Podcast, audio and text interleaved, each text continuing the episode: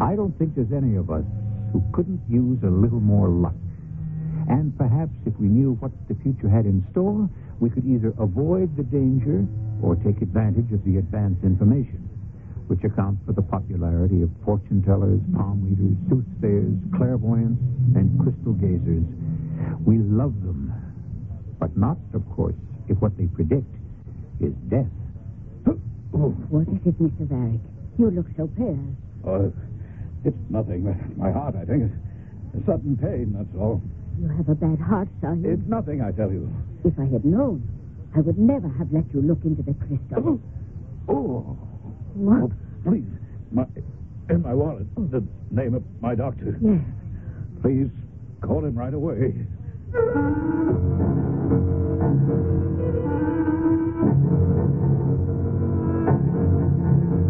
Our drama, The Crystal Gazer, adapted from a story by Jacques Futrelle, has been written especially for the Mystery Theater by G. Frederick Lewis and stars Robert Dryden. It is sponsored in part by True Value Hardware Stores. I'll be back shortly with Act One.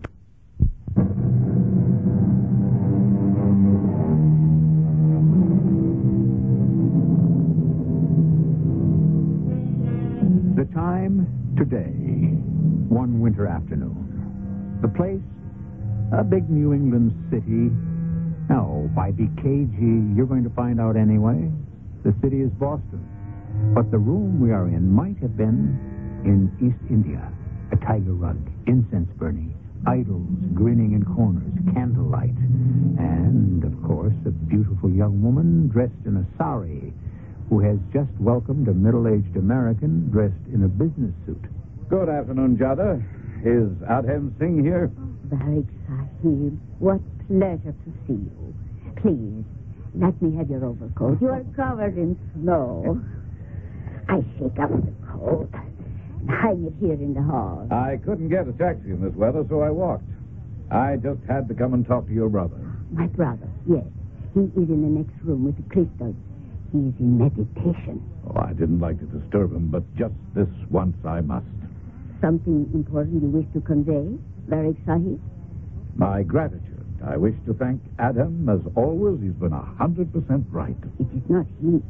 It is the crystals that speaks. He told me to sell Artcraft Preferred, which I did yesterday, Jada, at a considerable profit. The stocks fell through the floor. If it hadn't been for Adam, I'd have taken a nasty bath. Then you must come along with me, Varick Sahib.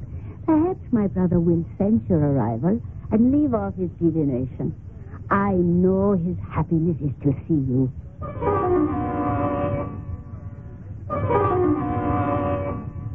My dear Howard, as we have so often said, in all the months we have known each other, it is not I, but the crystal that foretells. But your thanks are welcome. You know, Adam, one thing that does bother me is that I myself have never been able to see anything in that crystal ball. Oh, I suppose it's because I'm not of your faith, your heritage. I'm not an East Indian. Well, never mind. I can live with it. Whether I see for myself, Adam, or you tell me what you see, I sure have made a packet of money through that crystal. So, so be it. The power of ancestors. uh, As a matter of fact, I'm thinking of enlarging my gifts to you to further scientific investigation into the psychic. spiritual research my sister and I have always dreamed of. I must, however, reluctantly tell you, Howard Varick, the light from the crystal does not shine as brightly as I could wish. Don't. Do not say anything today. Not brightly? What does that mean? There is danger. Ah, Adam, please. I beg you. Do not say any more. How can I not? Howard Varick is our good friend. All right, look, enough of this. Well, why won't you tell me? It is difficult to tell a dear one. He is being taken from your sight. In so short a time. Will you stop speaking in riddles, you two? You, are you saying that I'll die? Please, please, Varick Sahib. Ask no more of us. Let it be peace today, and no fears. Now, if I didn't know you both so well, I'd be angry. But I know that neither of you play with words. Well, tell me straight out. What is it? What danger? I cannot, Sahib. You must. I shan't leave here until I know. The crystal, Sahib. he tells me that No, That- no, brother. Please, no. Go on. It grieves me to say that which will cause pain to one whom I love, as I do you, Sahib. Perhaps you had rather see for yourself. Let me see it then. Does it show on the crystal ball right now? Come on. I can open the curtain myself. Do you, uh, do you want to stand behind me, Adhem, or should I look into the crystal alone? This time I will remain beside you, Sahib. Uh, before you sit, are you sure you can stand the shock? Of course I can. I. All right, I'll sit at the table. You stand there. Good heavens. You're right. For the first time in my life, I I do see something in the crystal. A light. I I, I see a light inside it. Look closer, Sahib. Place your eyes close to it. Yes, I am. I am. A light. That's all there is. No. No, it's unbelievable. There's a table with books on it and a chair. No, it's not a table. It's a desk. And I can see a mantelpiece. And... Oh, that's not possible. That's my own room, my study, and my home. It is. The door in the corner is open. I can see a man coming into the room, coming into my study. Now he's turned his face this way. He has my dressing gown on. Man, it's me. Wake up. Wake up, Varick Sahib. Hmm? Oh, please. Please. Uh, well, Wake up. well, well, what happened to me? You fainted, Sahib. My brother carried you to this couch. He has just gone to fetch some water. Fainted? I, I never fainted before in my life. Ah, dear friend, I'm glad you are awakened. Would you like some water? No, no, no, I, I, I don't want anything. I can't understand myself. It was a shock. The man in the crystal ball was myself. I'm sure of it. It, it. It's absolutely crazy. I saw in that crystal my very own study with my books, everything just the way I left it this morning. You did not see your room as it is today. What do you mean? You saw it in the future. Stop, Adam. Stop. No more for today. No, no, wait a minute. There's more to this I want to find out now. I want to go back and take another look. If you wish, you can stand with me, Adhem. It doesn't matter to me. But I'm going to take a long look inside that crystal.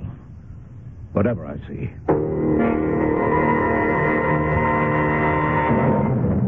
Why is it taking so long? It's still dark. The future is a long way off.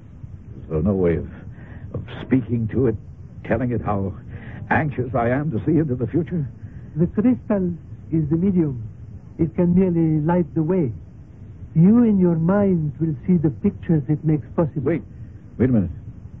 Look. Yes, there I am again, in my study. Now I'm sitting down at my desk. What is it that's troubling me? My head is down. Look at the way I'm moving my hands as if to say it's hopeless. Hopeless. Am I crying? What's happening? I put my head down on my arms. The door. Behind me, the door. Someone's opening it. There's a man with a knife in his hands. He's moving towards me. Closer. Closer.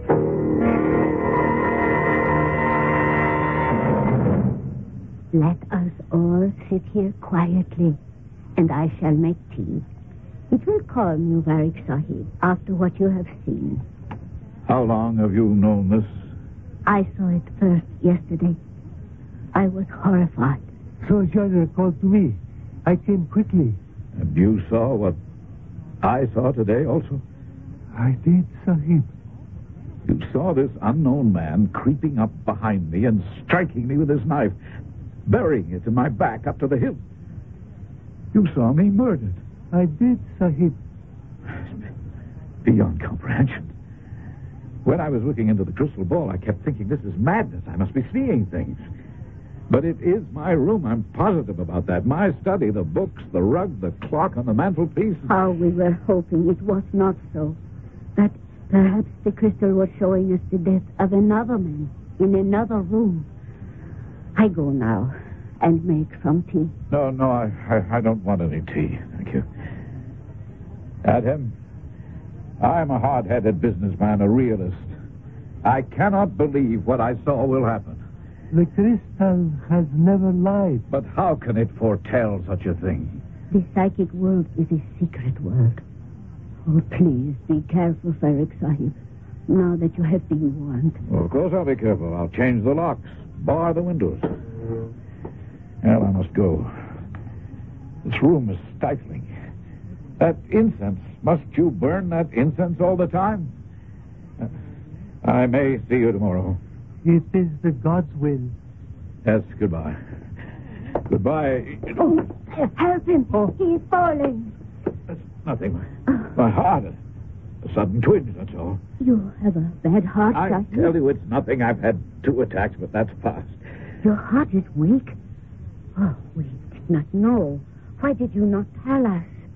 Well, I'd uh, forgotten about it myself. Had we known, I certainly would not have permitted you to look into the crystal. I did ask him if he could stand the shock. I feel so bad, Varick Sahib, to have brought on this weakness. I'm all right. Just let me sit here and catch my breath. I'm going in a moment. How do you feel now, Sahib? Oh, oh. Please, in my wallet, name of my doctor. Please call him right away.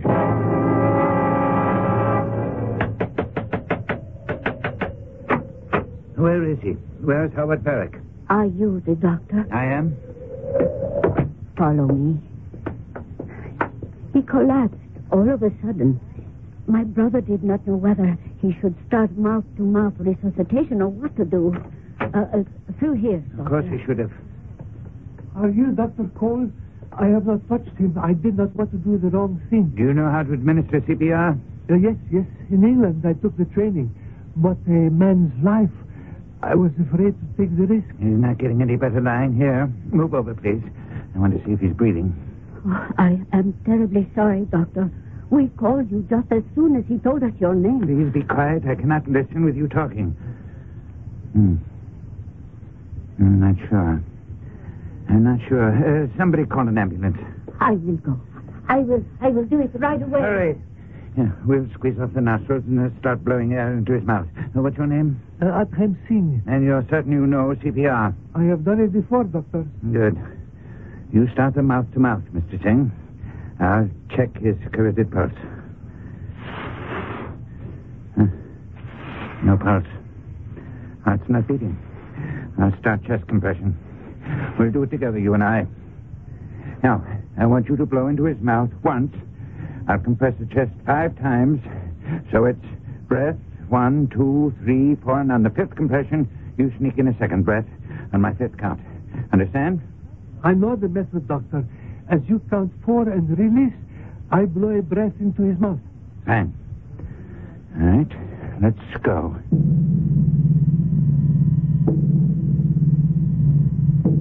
A life in the balance.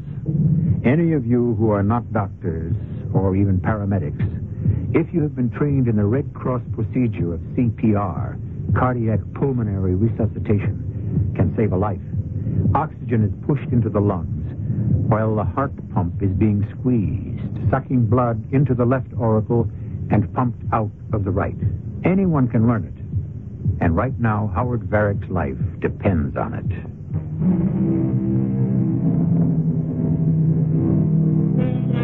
The crisis has passed. Howard Varick was treated and has recovered. It's a week later, on another wintry, snowy afternoon, and Howard sits in Dr. Cole's office. He has just undergone a cardiogram. Ah, the cardiogram tells me nothing. Uh, that can happen sometimes. It shows nothing at all. No damage to your heart. To play safe, I think we'll have you take a stress test. And tell us whether your heart's getting enough oxygen. But I've never had a sick day in my life. Uh, Except for three attacks. Uh, this apartment where I found you. They have the whole house. Hmm. Everything about it was so foreign. Incense in the air. Uh, who are these people? This uh, Indian gentleman, this lady? Well, what's that got to do with it? Why don't you give me a straight answer, Howard? Is there something you have to hide? What I'm saying is the whole place and those two seemed a little peculiar. Well, he just happens to be a genius. And the girls, she's his sister, Jada's her name, they, uh, they work together. Uh-huh. And what? Well, Adam Singh is an extraordinary man. He's a, a spiritualist. He, he can read the future and... I did learn something that day at Adam's house, which perhaps excited me. Who knows? Something I should probably go to the police about. Then why don't you? Because they'd laugh at me. I also doubt whether they'd believe me. Hmm. They wouldn't do anything anyway. How do you know? Until an actual crime has been committed, they're not interested. Howard, perhaps I can help. If it's so secret, it's so important. I have a friend you should see. He's one of the great private investigators in the country. Anything you tell him will be kept in strictest confidence. Uh, Let me call him up for you and set an appointment. Well, who is he? Dr. Augustus Van Dusen. Another doctor? Ah, but his practice is not quite like mine. The disease he fights is crime. What makes this Dr. Van Dusen so different? His methods. Augustus is known among professionals as the thinking machine. He's a mastermind. He is a, a supreme logician. I see. Maybe that's the kind of man I should talk to. Yes, please arrange it. He sounds like the kind of man who could help me prove or disprove that seeing is believing. Well, if what's plaguing you can be solved by reason, Augustus Van Dusen is the perfect choice. Not many years ago, Augustus challenged a champion chess player, and by the sheer force of logic defeated him. I don't see what that proves, so your Dr. Van Dusen played a better game. Well, that means much more than you think. Augustus Van Dusen had never played chess before in his life.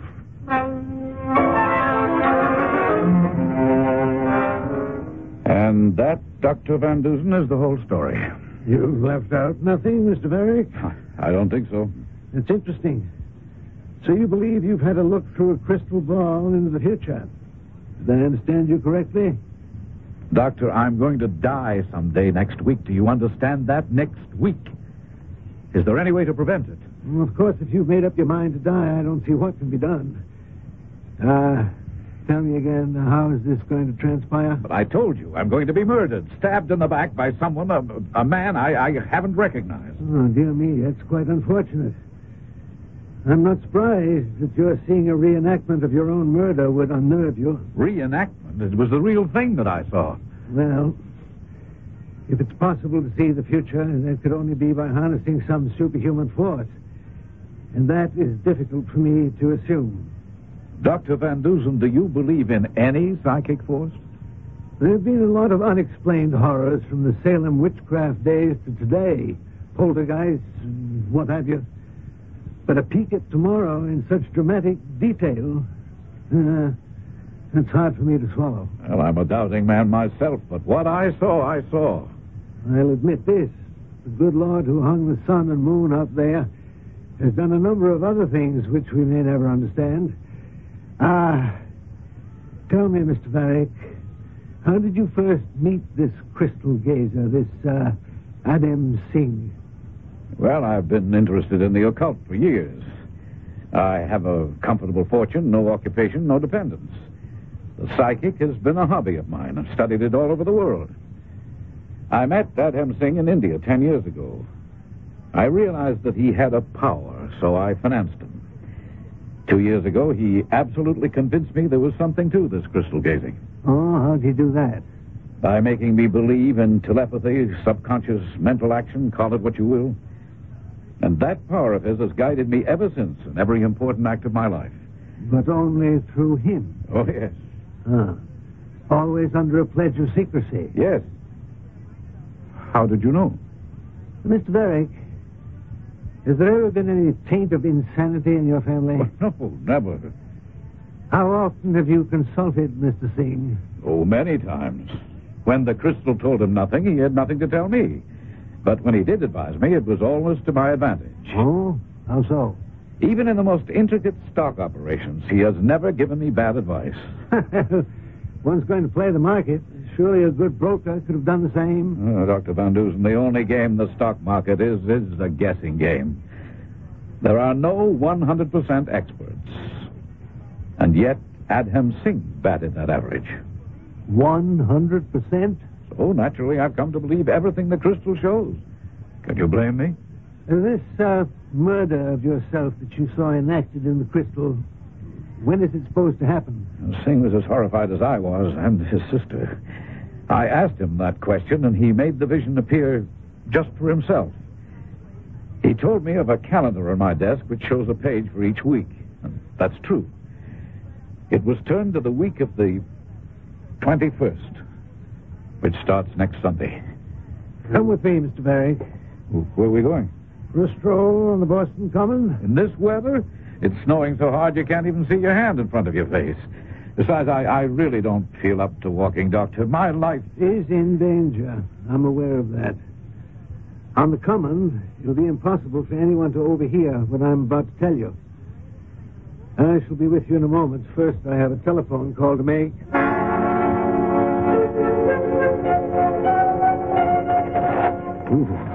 No, no, never you mind, Mr. Varick. The call will do you good. It's bracing. As I was saying, what you've told me is unquestionably amazing. You have no idea of the identity of this murderer to be. No, not the slightest. In the crystal ball, I saw him only from the back, and as you can imagine, everything I saw was in miniature.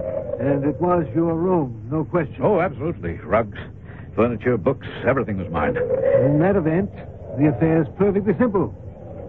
You mean you can stop this from happening? Uh, let us say that I can take a good poke at the elbow of fate. Will you place yourself in my hands and obey my instructions implicitly? Well, of course. Anything. Well, let's sit down there on that bench in front of the monument. Uh, you don't happen to have three or four thousand dollars in your pocket, do you, Mr. Varick? Well, not as much as that, but if you're concerned about your fee, let me assure you that. I never accept fees.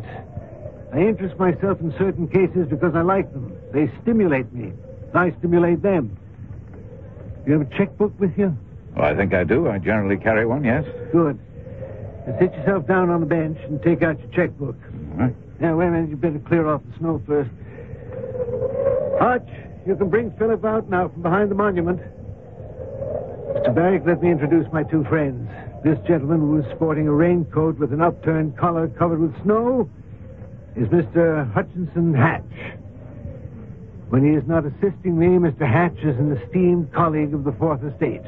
He's a reporter? Yes, sir. And the gentleman behind him, also moonlighting, as it were, is Philip Byrne. Philip owns a travel agency. Oh. Uh, how do you do, Mr. Byrne? Now, Philip can hear you, but he's unable to speak. A childhood malady. Unfortunate, yes. Uh, but you may shake his hand if you wish. Gentlemen, Mr. Howard Varick, our very troubled client. Now, sir, if you will write out a check for $4,000 payable to Hutchinson Hatch, Four thousand. I think that'll be enough. Right here and now? Right here and now. We've got no time to lose. Hutch, Yeah? you go immediately to your bank, cash the check, and come back here with the money. Here? Uh, on Boston Common in this blizzard? To this very spot. We'll all be here, waiting.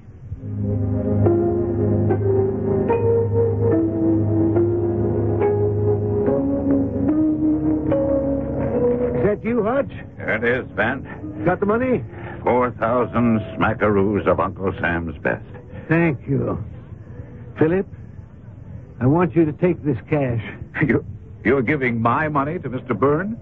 Mr. Varick, half an hour ago you said you would place yourself in my hands without question. I'm sorry, Dr. Van Dusen. I, I didn't understand. Now you will. First, Mr. Varick, the keys to your house. Where is it exactly? It's uh, the big red house at the top of Beacon Hill. You can't miss it. Oh, I won't. Secondly, Mr. Varick, from this time on, your name is John Smith. You're going on a trip, beginning immediately. I am? You're not to send a letter, a postcard, a telegram to anyone. You're to buy nothing.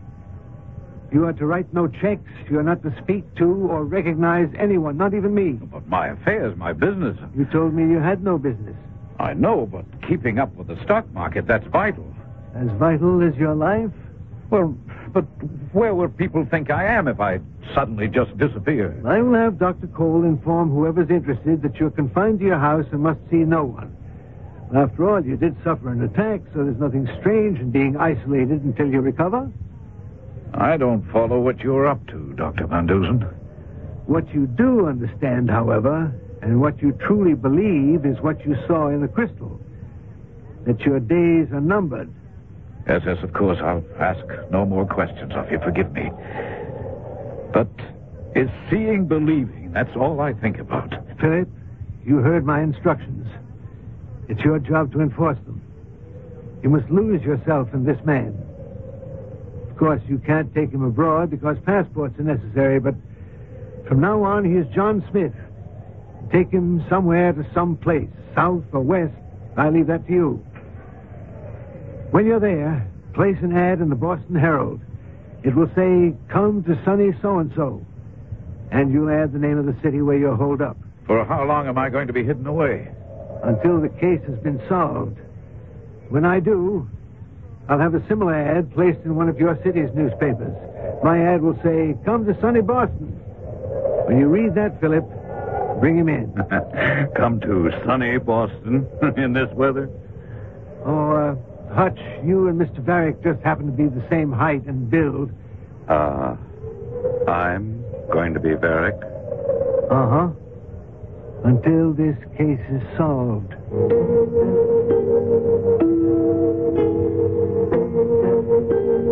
Howard Varick appears to doubt his own senses.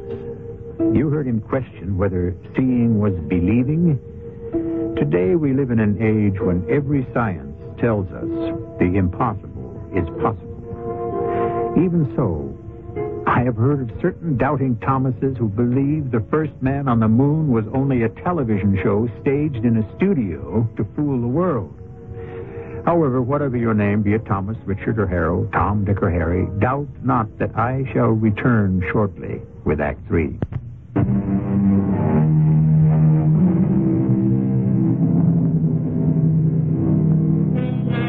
I did tell you, didn't I, that Dr. Van Dusen is known to criminologists the world over as the thinking machine? Blessed from birth with a very large cranium, he has filled it with an unparalleled assortment of knowledge. Until today, he is reputed to have the sanest, clearest brain in science, capable of unparalleled deductive reasoning. It was his reporter and friend, Hutchinson Hatch, who dubbed him the thinking machine. And the two of them are at this moment in the office of Dr. Cole, the medical doctor we met earlier. No, Augustus, I wouldn't say that Howard Varick is fundamentally nervous. He keeps to himself. Has since his wife passed away. So, Dr. Cole, you'd say he was in good command of himself. I don't think a man who parlays a $10,000 inheritance into 10 millions is a flighty type. Agreed. What do you think, Hatch? No, not uh, flighty. Uh, pretty scared, though, that he thinks that he's got only days to live. And You've got to remember, Hatch, when a man's had a heart attack, changes his viewpoint. That's what we've come to see you about, Dr. Cole. Any ideas as to what might have brought it on, other than physical, I mean? Uh, That uh, Indian crystal gazer and his sister, is that what you mean? Yes. Well, he, he did say to me that he thought he should go to the police, uh, that there was something going on that disturbed him. That's why I sent him to you, Augustus. Glad you did. Dr. Cole, would it be unethical for you to write a note to someone and say that, in your opinion, Mr. Varick is ill and you have confined him to his apartment, and you recommend a complete rest, and he is to see no one? Augustus, that's exactly what I would have prescribed in any case. Uh, who do you wish me to address the note to? Mr. Adem Singh. I'll get to it right now. Hutch, when Doc Cole has written the note, I'd like you to deliver it to friend Crystal Gazer's house. Okay, so I see that Adam Singh gets the note. Then what? Then you and I begin step two of the trap. And what do I do? You're the bait.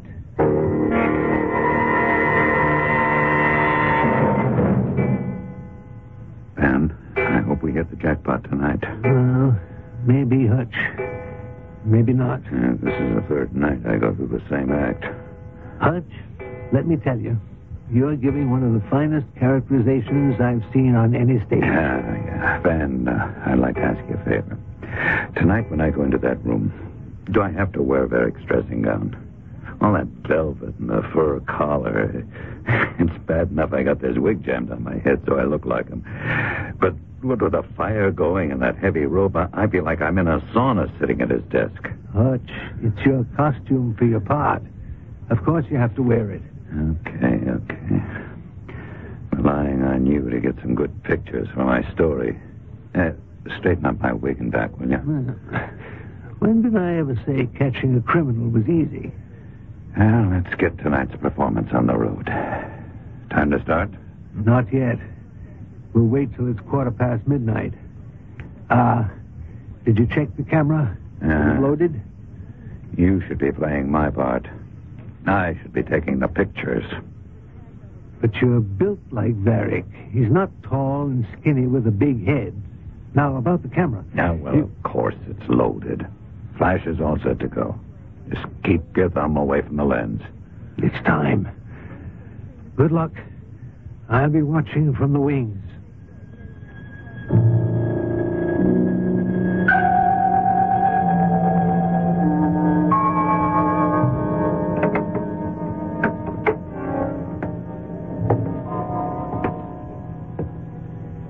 Stay right where you are, Mr. Singh.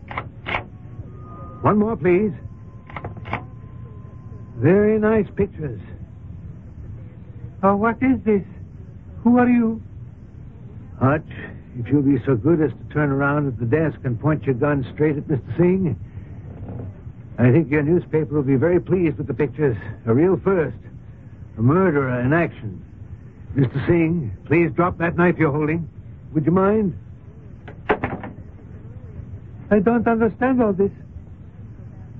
You might easily have disposed of Mr. Varick, but you went into such trivial theatrics. He also came pretty close. I could feel him breathing down my neck. I suppose I am your prisoner. Indeed you are. You're charged with the attempted murder of Howard Varick.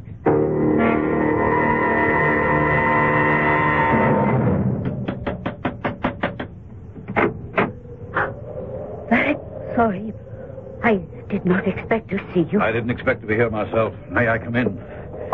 Is your brother here? Uh, no.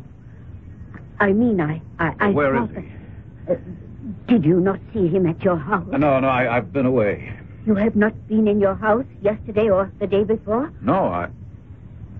What is all this? Please, Oh, put your hands up, Varick Sahib. Jade, you're, you're not going to shoot me. I may. First, turn round and walk to that door. I wish you wouldn't point that pistol at me. Move. I, I don't understand. You went to the police, did you not? Move, I say. Now, open the door. There are stairs leading down. Yes, Sahib. And you will go down them. I shall be right behind you. Listen, I, I don't know what all this is about. Jada, what are you doing? I came back without telling anybody because I was sure you and Adam were my best friends, not the detective, nor the man who had me in custody. So you did go to the police. If you do not start down those stairs in three seconds, I shall shoot to kill.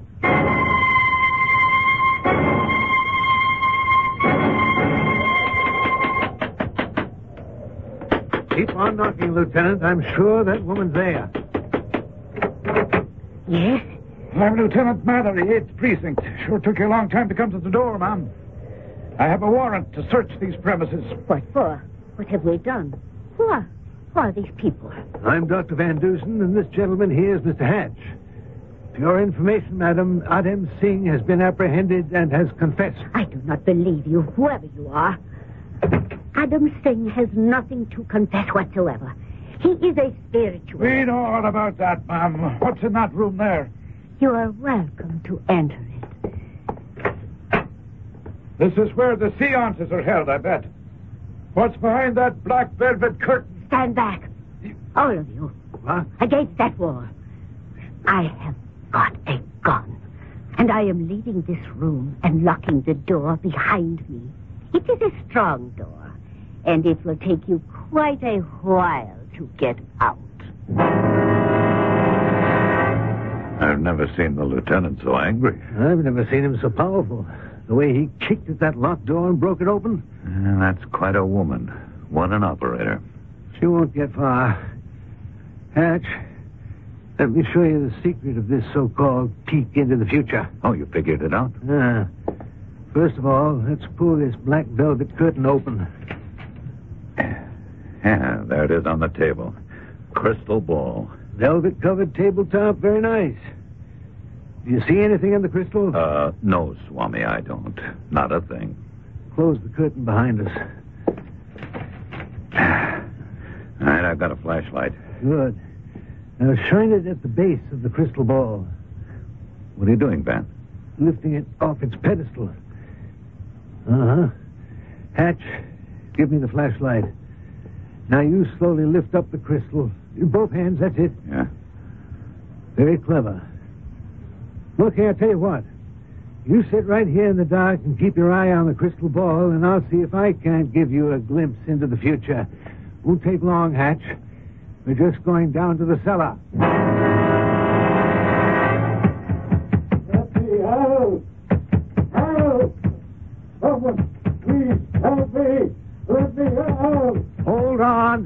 On, whoever you are. The key's in the door. I'll have it open in the sack. Ah. Howard Varick? What are you doing here? Oh, Dr. Van Dusen, am I glad to see you? My heart is pounding like, like I don't know what. I, I was suffocating in there. Why aren't you with Mr. Byrne as we agreed? I ran away from him. I had to come back. Oh, I know it was so stupid. I believed Adam Singh and his sister were my friends. I came back to plead with him to use his power so that I wouldn't be killed. And Jada threatened me with a gun and locked me up in that airless closet. I had it coming to me. I have an idea. There's a lot more down in this basement than a closet. I see a light at the end of this corridor. You come with me. Hmm. You did an extremely foolish thing, Mr. Varick.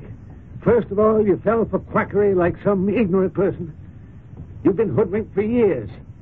But to return alone to this house, I never thought you could be that stupid. Well, now, the door to the future is a little ajar. Shall we push it open? Good heavens. Surprised, aren't you? How did they do it? The how is simple. It's the why that interests me. Do you see anything here out of place? Oh, there's nothing. Absolutely nothing. Everything's exactly the way it should be. This is my study, book for book, the table, the desk. Even, my antique lamp has been duplicated. Everything is just the way it is in my own house, which is miles from here. A perfect duplicate. And now I shall sit at this desk and show you how Adam Singh went about a perfect deception.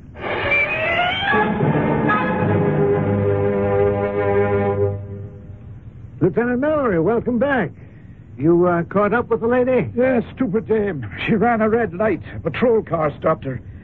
There were two Indian gentlemen in the car with her who tried to run away. The three of them are down now at the station house. I thought I'd stop by to ease your mind, Doctor. Lieutenant, I don't know what I would have done without you. You might just check the identity of the young lady. Logic tells me she's Adam Singh's wife, not his sister. And it wouldn't surprise me to learn that they've been up to quite a few swindles in this house. A girl like that could be attractive bait. Yes, I'll do that. And Dr. Van Dusen, just give us a call if you need any more help. Hatch, I'll bet you those two men and Mr. and Mrs. Singh make up the entire cast. Entire cast? While Singh was up here setting the stage for his miracle play to be shown on the crystal ball, he had to have two accomplices down in the cellar impersonating Varick and the so-called murderer. Uh-huh. Oh, how did he do it? I'll show you. Come over here. You too, Mr. Varick. Now, let's just close the curtain. Now, observe. When I lift the ball from its pedestal and the black velvet tabletop, what do you see? A pipe, right? The pipe leads into the leg of the table, which is hollow, and runs all the way down to the basement. There are lenses in the pipe, so when I press this switch with my foot, Great Scott. the duplicate of Mr. Varick's room lights up, and the show is ready to begin. The actors are in the cellar, and there we are. You're actually looking through the wrong end of a telescope when you gaze into the crystal. Well, then that's how I saw you at the desk. You can imagine how high the stakes were. All this equipment, hiring extra people full time, adds up to a production expense which only a rich man like Mr. Varick could make worthwhile. Well, there's no fool like an old fool, and I'm it. How much money were you planning to leave Adam Singh in your will? How did you know? Please, your answer? Half a million dollars. It was to further his investigations into the psychic. That's a lot of money to pay for your own funeral. Would it be a safe assumption, Mr. Varick, to say not only will you change your beneficiaries, but you're no longer very interested in the occult? Dr. Van Dusen, I know they call you the thinking machine. So I would say your logic is indisputable.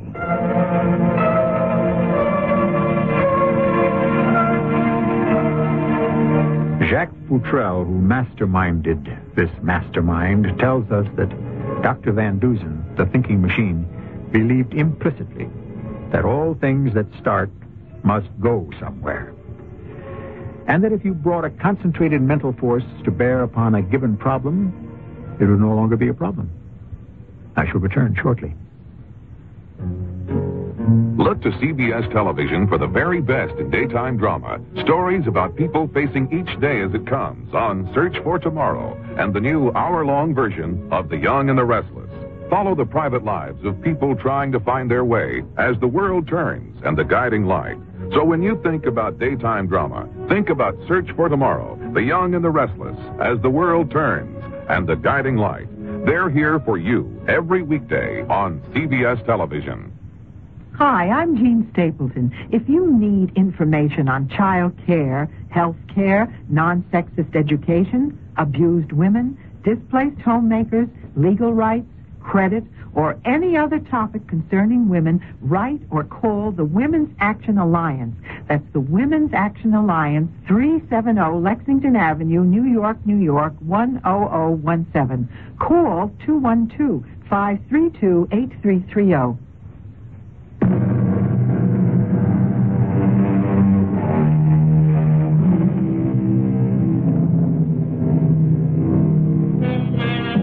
So ends Mystery Theater's report on the battlefield of wits. These skirmishes against double dealing and crime always remind me of that little gem of truth by Sir Walter Scott, who said, Oh, what a tangled web we weave when first we practice to deceive. And I might add, only a brain of extreme power can untangle those webs, for which we have to thank Dr. Van Dusen, the thinking machine. Our cast included Robert Dryden, Evie Juster, Ian Martin, and Ray Owens. The entire production was under the direction of Himan Brown. And now, a preview of our next tale. I don't care what they say at the FBI. Somebody made a mistake. Yes. Oh, yeah, thanks, Bill. Thanks for calling. Anton, what is it? That was Bill Stone. You know Bill. Of course. Well, he said a story's just come in over the wire from Blaneyville. So that's where you had your accident, just outside Blaneyville. Yes. Dr. Barringer was found dead this afternoon in his office. Strangled Strangled? By one hand. One hand. The, the, the bruises show Yes, that one. that one hand strangled him to death. A right hand. Well, this is strange. It's more than strange, Alexis. It's impossible. Why impossible, Anton? Because, Lottie, they say it was my right hand that strangled him. This is E.G. Marshall inviting you to return to our Mystery Theater for another adventure in the macabre. Until next time, pleasant dreams.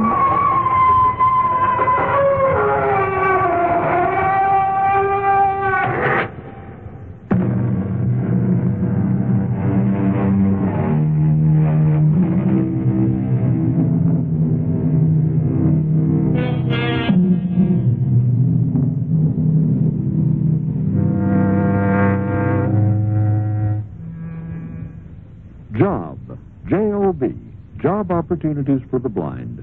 Can the blind work? Listen. I'm an investigator for the West Virginia Human Rights Commission. I am now working in compliance as an intergroup relations specialist one. In the nine months I've been there, I've been doing intake, which is primarily in the office, both on the phone, taking complaints or inquiries, and determining whether or not we have jurisdiction. Occasionally someone will ask me about the blindness, but that's all. No one has ever refused to have me handle them. As far as my coworkers, I've had just fantastic relationship. For further information about employment opportunities for the blind, contact JOB, 1800 Johnson Street, Baltimore, Maryland, 21230, or call toll free 800 638 7518. This message was presented as a public service.